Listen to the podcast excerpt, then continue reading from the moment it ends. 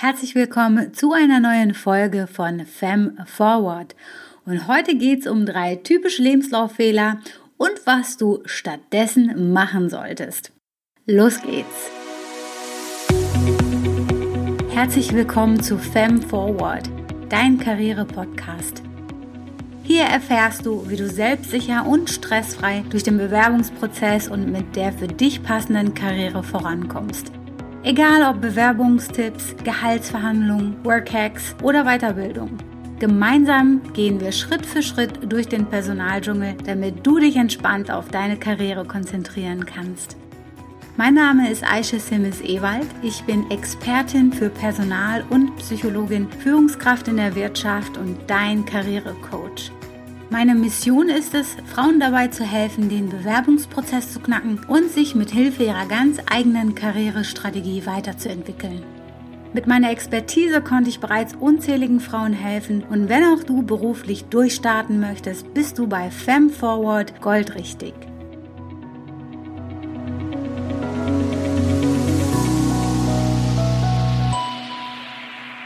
Ja, der Lebenslauf ist ja das Kernstück deiner Bewerbung, das wichtigste Dokument für dich im Bewerbungsprozess, unabhängig davon, ob du jemand bist, der äh, vielleicht sogar von Unternehmen angesprochen wurde oder auch dich selbst ähm, ja aktiv beworben hast, ist der Lebenslauf einfach wahnsinnig, wahnsinnig wichtig.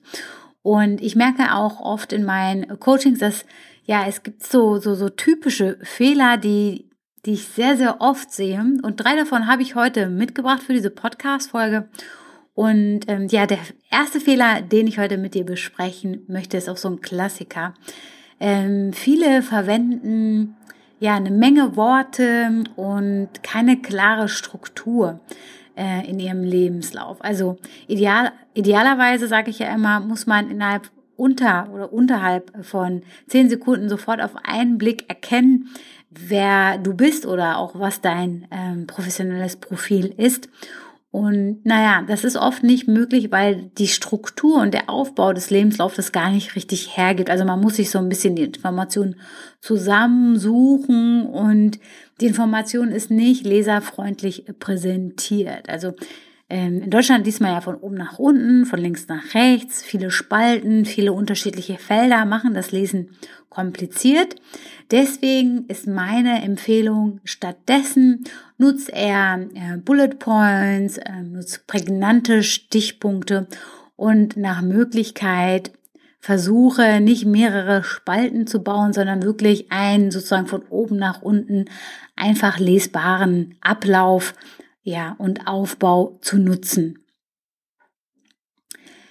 Fehler Nummer zwei ist auch ganz typisch und das sehe ich ähm, insbesondere bei den Personen, die viele Dinge auch gemacht haben in ihrem Leben, was an sich super ist, aber nicht alles ist gleich relevant für die ähm, jeweilige Stelle, auf die du dich bewirbst. Also, der typische Fehler hier lautet, alles aufzählen, was du jemals gemacht hast, vielleicht sogar noch zehn Jahre zurück ähm, oder noch das Au-pair-Jahr während des Abiturs oder vor des Abiturs zu erwähnen und so weiter und so fort, weil du denkst, dass es so wichtig ist oder dass das deine Persönlichkeit beschreibt und, und, und. Also das höre ich dann oft, ne? Ach, das gehört so zu mir, das ist so wichtig für mich.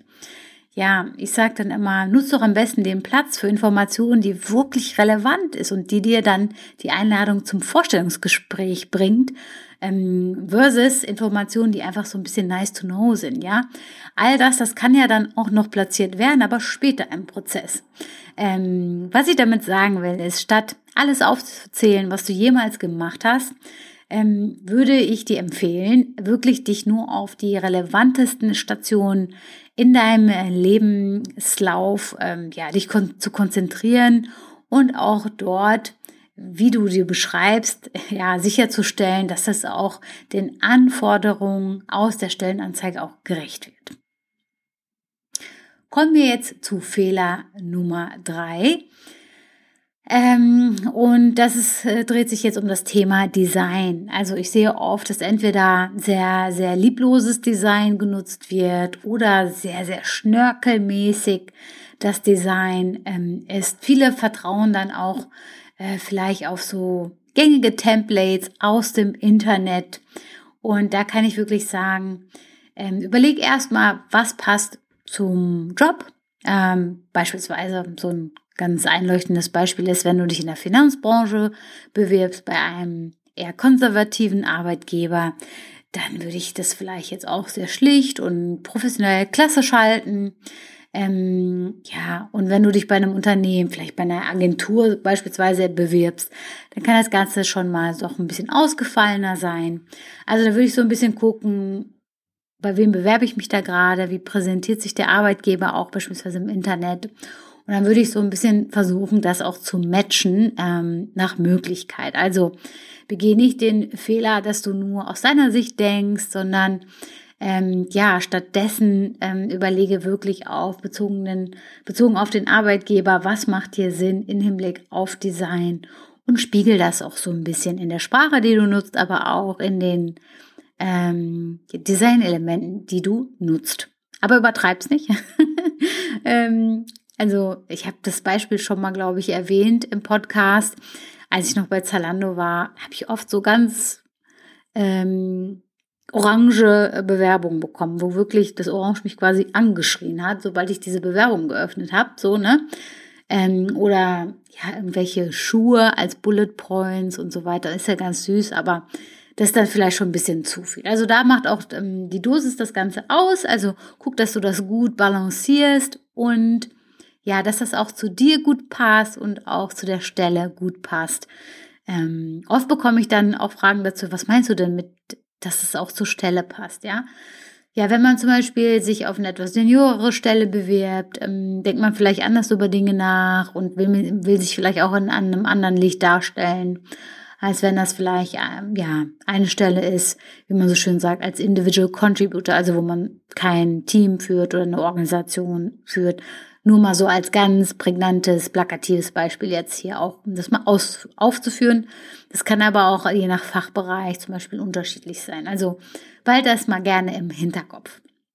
Ja, das waren so die drei typischen Fehler, die ich oft in Lebensläufen sehe und was du stattdessen machen solltest. Ich fasse es nochmal schnell kurz für dich zusammen. Also Fehler Nummer eins ist ähm, ja Verwendung von Fließtext und ja schlechter unstrukturierter Aufbau und Struktur äh, im Lebenslauf. Fehler Nummer zwei ist, alles aufzuzählen, was du jemals gemacht hast und überhaupt nicht so richtig ähm, ja, das Thema Relevanz ähm, irgendwie im Hinterkopf hast und man sich dann auch als vielleicht Leser so denkt, so kommt die Person überhaupt so auf den Punkt, auch im Hinblick auf klare Kommunikation. Und Fehler Nummer drei ist, im Design einfach entweder zu altmodisch zu sein oder einfach unpassend zu sein im Hinblick auf die Stelle oder auch auf äh, die Branche, den Arbeitgeber an sich.